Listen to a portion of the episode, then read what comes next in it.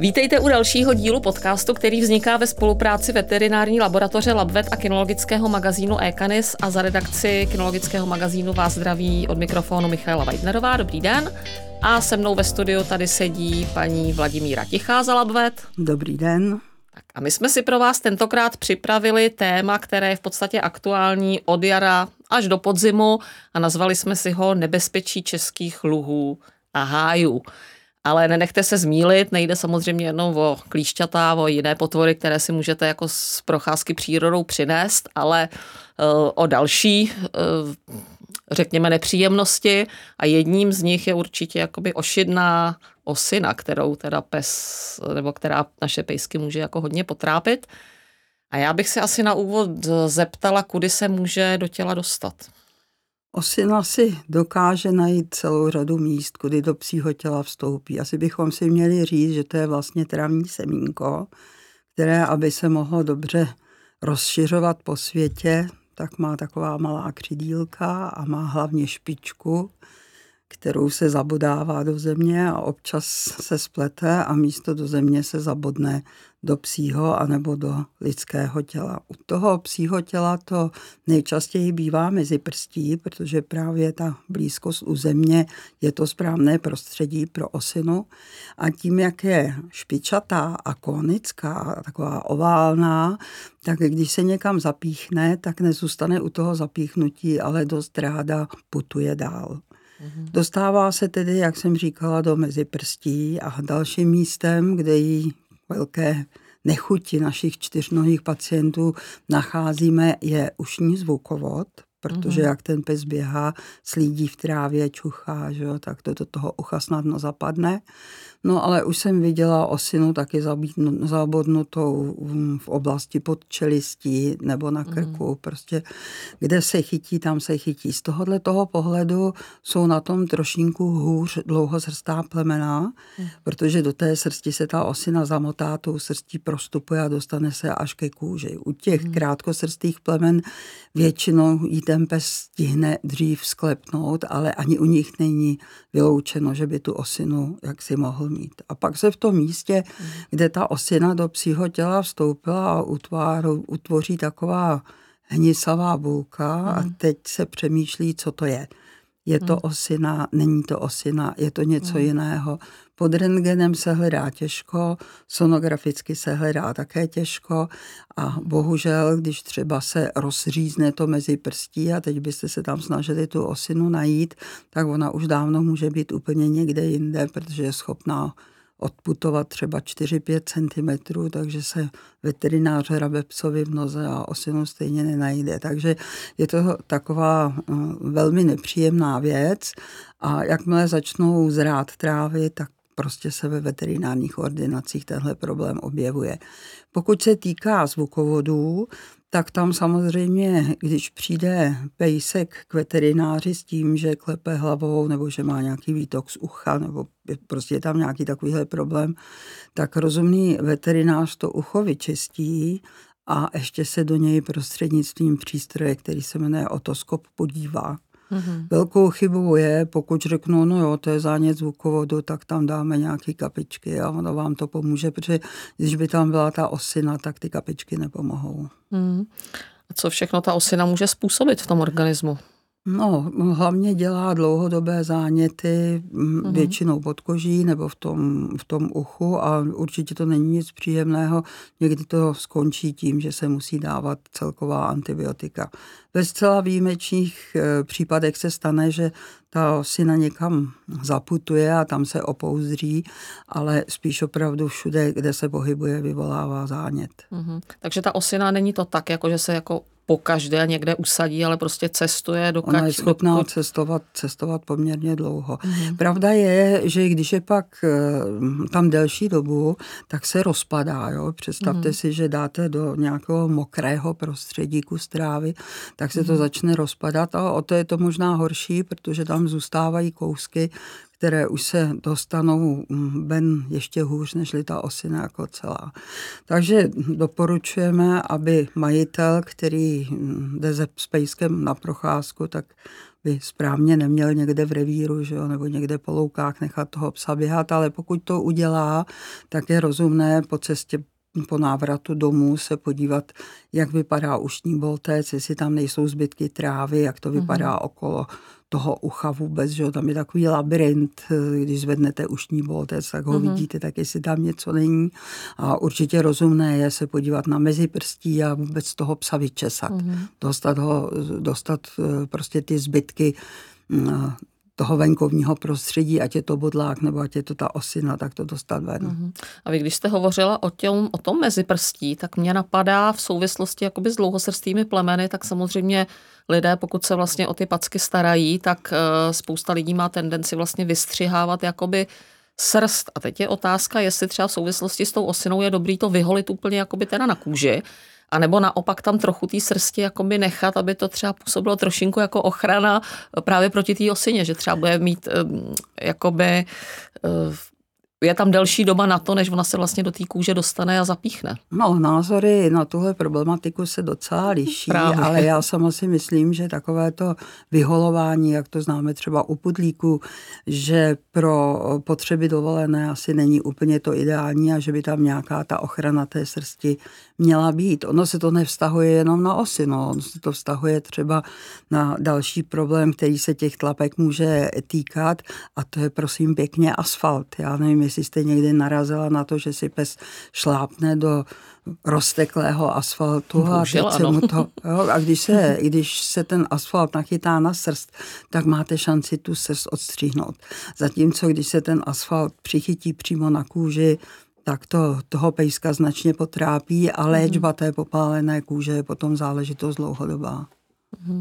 A dá se nějak jakoby jednoznačně určit, že opravdu jde o osinu, nebo prostě s čím třeba to lze jakoby nejčastěji zaměnit? Prostě někdy, pokud to třeba někoho nenapadne vůbec, ne, že to osina mohla někdy být. Některá plemena trpí na takové meziprstní záněty, tam jsou žlázky v tom meziprstí, takže u některých plemen se to vyústění té žlázky infikuje a dojde tam k hnisavému zánětu a třeba se to u toho pejska opakuje několikrát ročně a tohleto je docela možné si s tou osinou poplést.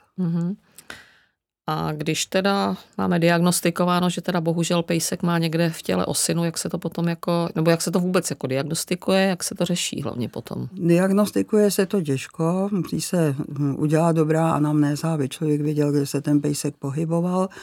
No a pak jsou vlastně dva možné způsoby. Ten jeden je trošinku starší. Přiznám se, že já jsem to s oblibou používala u našich fen. Existuje takzvaná černá mast, ichtylová mast, která dokáže lecos vytáhnout, takže my jsme tu bolavou nožičku zavázali pod ichtylovou mast a čekali jsme, jestli to teda tu osinu a ty škaredosti tam vytáhne nebo nevytáhne. No a druhá možnost je to rozříznout, důkladně vypláchnout třeba kysličníkem, dá tam antibiotika dovnitř, někdy se používají oční masti, že se zasune ten konus té oční masti, no třeba framikoin, oftalmoframikoin, a někdy, když je ten zánět veliký, tak se musí dát celkově antibiotika. A obejde se někdy ten zákrok třeba bez sedace, buď celkový nebo jako částečný, nebo to v podstatě asi jako nejde? Já si myslím, že dost často se to obejde bez sedace. Strašně záleží na tom, jaký ten pejsek je, jak je moc citlivý nebo jak je málo citlivý. A když teda jako budeme po takovémhle zákroku nebo po takovéhle nepříjemnosti, tak dá se i hovořit třeba o nějaké rekonvalescenci, jak to dlouho trvá, nebo jak prostě jestli ještě třeba... No, je potřebí počkat, až se to meziprstí zahojí, když budeme mluvit teda o meziprstí, a někdy je potřebí to delší dobu chránit, týden, 14 dnů, takže buď má pejsek tu nožičku zavázanou, nebo se výborně používají punčošky, ponožky dětské. Já docela ráda doporučuji bílé dětské ponožky, které se dají vyvařit, dají se přežehlit, takže nejsou infekční. Musíme samozřejmě přemýšlet nad tím, jak tu nožičku zavážeme, nebo jak tam tu ponožku navlékneme, protože když má někdo dobrý nápad a řekne si, že aby tam ta ponožka držela, tak si vezme nějakou gumičku takovou do vlasů a namotá ji na to a mimo problémů způsobených osinou má ještě další problém, že se ta gumička zařízne do té psí nohy vlastně a dokáže způsobit taky velké nepříjemnosti. Tak na tohle to všechno je potřebí dávat pozor a pokud se vám první den dovolené stane, že ten pes s něčím takovýmhle přijde, tak asi se nebude moc koupat a asi nebude moc chodit na dlouhé výlety. A to samé možná asi i ty uši, ne? Teď jsme hovořili o patičce. A pokud se týká těch uší, tak tam samozřejmě asi bych pejska, kterému se vytáhla osina z ucha, tak asi bych ho nepouštěla do vody, aby se mu tam ta voda nedostala, ale tam potom nějaká omezení, co se týká dalšího pohybu, nebudou.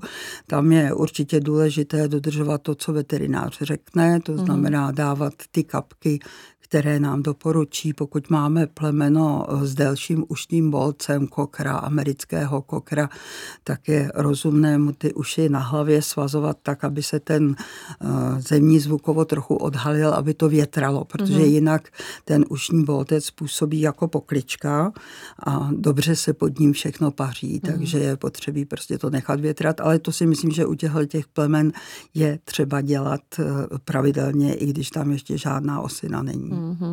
A co všechno by se mohlo stát, kdyby to třeba člověk podcenil, nebo se to prostě na to nepřišlo, že je to osina jako... Když by to bylo v tom uchu, tak já si myslím, že to dokáže až narušit ušní bubínek, že to dokáže putovat opravdu hodně daleko. No a pokud by to byla ta osina, která se dostává třeba do toho meziprstí nebo někam jinam do podkoží, tak prostě ten pes bude mít neustále problémy s nějakými záněty, abscesy po těle a bude se přemýšlet, proč to má a budou se mu rvát antibiotika jedna, druhá, třetí a čtvrtá, ale vlastně ta příčina toho mechanické poškození a také znečištění, protože ta osina je zvenku, že? Tak sebou táhne spoustu nečistot, to tam zůstane a bude to pořád dráždit. A nějaká prevence, kromě toho teda zůstat doma, nikam nechodit, třeba nějaké ušanky, nebo doporučila byste něco? Ne, to si myslím, že ani ne. Já bych doporučila vždycky po procházce toho psa prohlédnout. Určitě bych nedávala psovi v letě botičky a nedávala bych mu čepičky a takovéto věci. To si myslím, že bych mu tu procházku znechutila. A to, že hrozí nebezpečí, že se jednou může stát, že potká nepříjemnou osinu, asi bych mu nechtěla zkazit radost z přirozeného pohybu a otravovat ho něčím takovým. A už vůbec já jsem v poslední době dost jako nešťastná z toho, kolik lidí vidím, že si pořídili kočárek a vozí psa v kočárku. Já si prostě myslím, že ten pes se potřebuje hýbat, pohybovat a že... Ta osina sice jako nebezpečí je, ale není to nebezpečí smrtelné, ať se pejsek proběhne. Souhlasím s váma, pojďme se přesunout teda z luk a polí k rybníku. Samozřejmě máme teplo, blíží se nám léto, jsou horké dny před náma, takže samozřejmě leckoho napadne pejska osvěžit někde prostě v přírodě nějakým koupáním.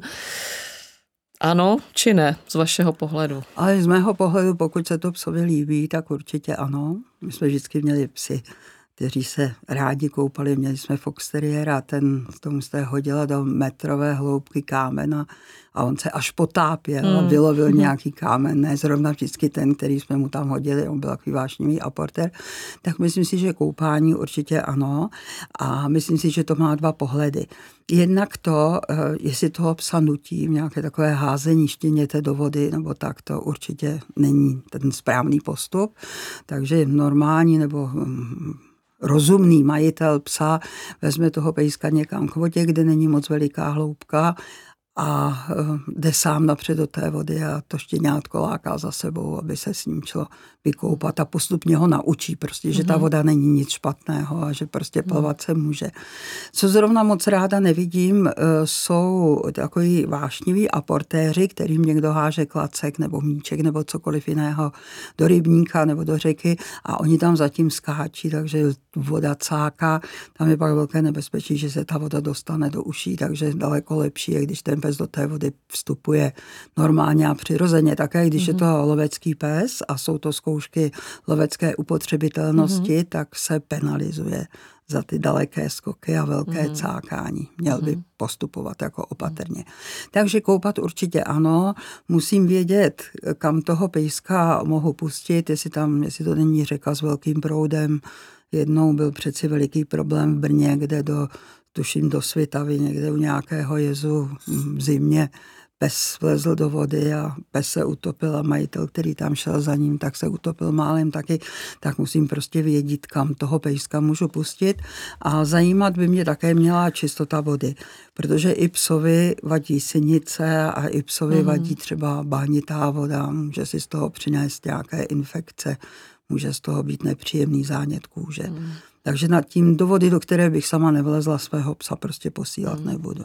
Já se ještě vrátím k tomu štěňátku. Mně napadla taková věc, když jsme vlastně se bavili o tom přivykání, tak zhruba v jakém věku, protože občas se říká, že štěně vlastně, dokud má takovou tu chundelatou štěněcí srst, že by se nemělo koupat a že by nemělo ani třeba venku chodit jakoby do vody. Jaký vy na to máte názor? Já si myslím, že když je horko a voda je teplá a já mám sebou nějaký ručník, kterým toho pejska potom můžu pěkně vysušit, tak proč ne, ale určitě na něm nebudu chtít, aby hodinu plaval. Jestli se bude cachtat někde na kraji rybníka nebo na kraji nějakého koupaliště, tak klidně. Co si myslím, že může být trošinku problém, jsou zahradní bazény. Tam, aby se ta voda nekazila, tak se tam dává chlor, že jo, různé takové chlorové tablety.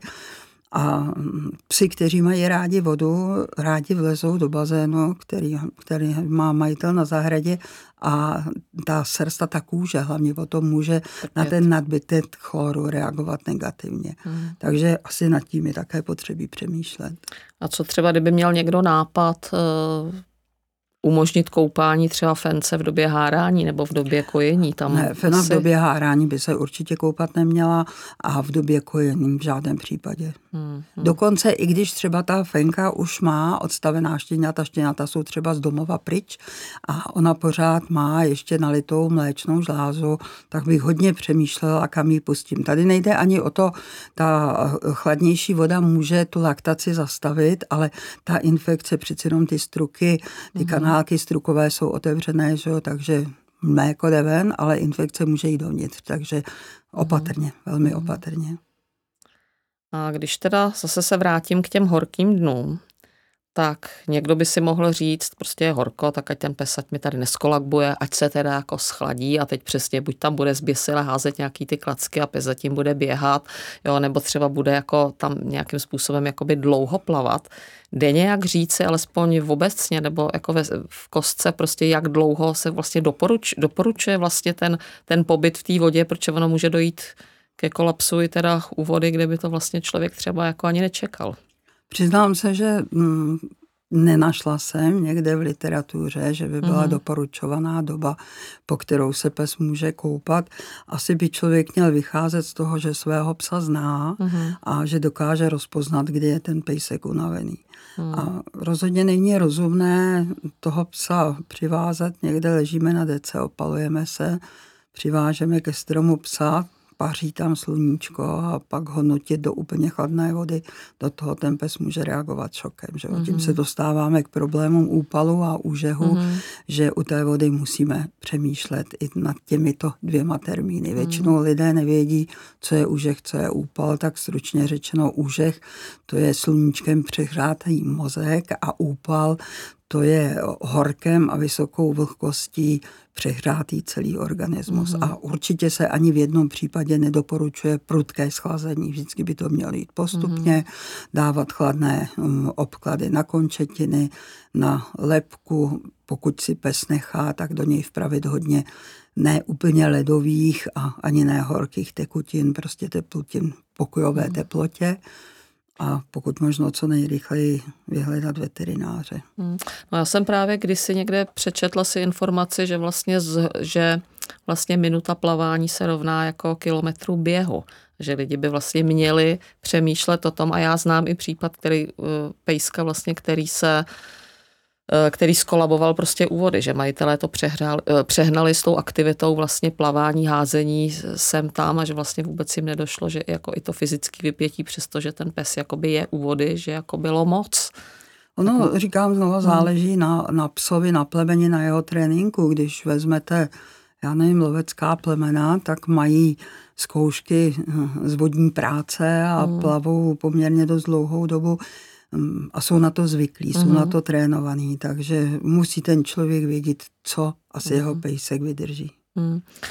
No určitě, a když teda vlastně budu mít třeba zrovna toho loveckého psa, budu trénovat třeba s retrieverem nějaký přinášení třeba kachen nebo něco takového, budu v té vodě jakoby hodně často, nemůže tím, přestože třeba ta voda bude čistá, jako trpět nějakým způsobem ta srst, nebo ta kůže, jestli by bylo třeba jako to i nějak speciálně jako ošetřit nebo pročesat nebo nechat doschnout dobře a nekoupat psa v podvečer třeba, když se zapaří.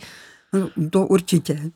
Jako ta možnost toho zapaření srsti je na místě a asi není dobře s tím psem být hodinu u vody a pak ho zavřít do boudy anebo do přenosky vyjet s ním k rybníku, nechat ho tam, aby se celý pořádně vymáchala a pak ho zavřít do přenosky a nechat ho tam, takže ten pejsek by měl mít možnost se jednak dobře oklepat a jednak trošinku oschnout mimo nějaký uzavřený prostor. Jinak pokud mám výstavního psa, tak i ta čistá voda má dopad na tu srst, že ta srst vypadá trošinku jinak. Trošku se odevře, trošinku se zježí. Takže jestli chci jít v sobotu na výstavu, tak bych teda se neměla jít ve čtvrtek nebo v pátek se svým psem koupat. Pokud to není výmarský ohář nebo jiné, to se stane. A když teda bych jako majitel podcenila třeba čistotu té vody nebo prostě cokoliv jiného, co se týče jako toho pobytu jako v tom vlhkém prostředí nebo v té vodě, co všechno si můžu přinést domů, nebo teda já ne, ale můj pes jako za kožní obtíže, jak se to pak třeba řeší, nebo jak se to diagnostikuje vůbec? Může si přinést různé bakteriální problémy, může si přinést alergickou reakci třeba na sínice, no a jinak se to řeší stejně jako jakákoliv jiná dermatitida, to znamená jakýkoliv jiný zánět kůže. Záleží na tom, jak moc je ta kůže postižená.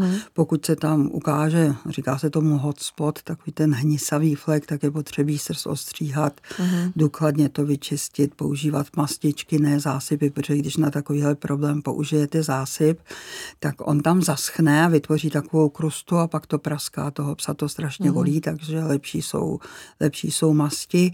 Pokud není takové celkové jako poškození té pokožky, tak se asi ta srst stříhat nemusí, určitě není od věci se poradit s veterinářem, existuje celá řada dezinfekčních šamponů, celá řada léčebných šamponů.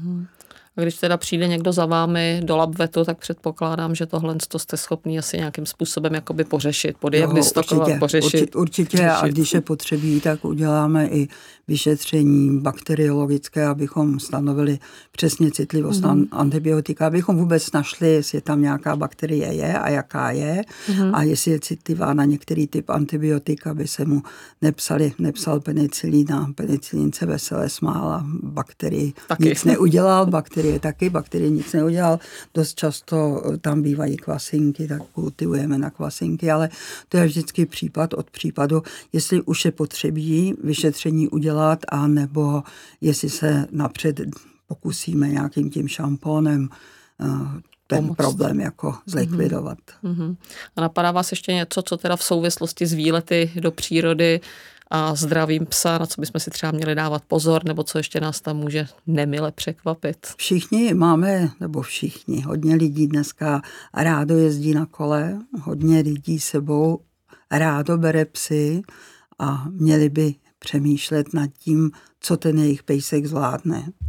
Vzít psa malého plemene na 50-kilometrový výlet lze samozřejmě, pokud mám takový ten prostorný košík a vím, že ten pes bude tak vychovaný, že mi z něj nebude padat a nenabouráme se spolu.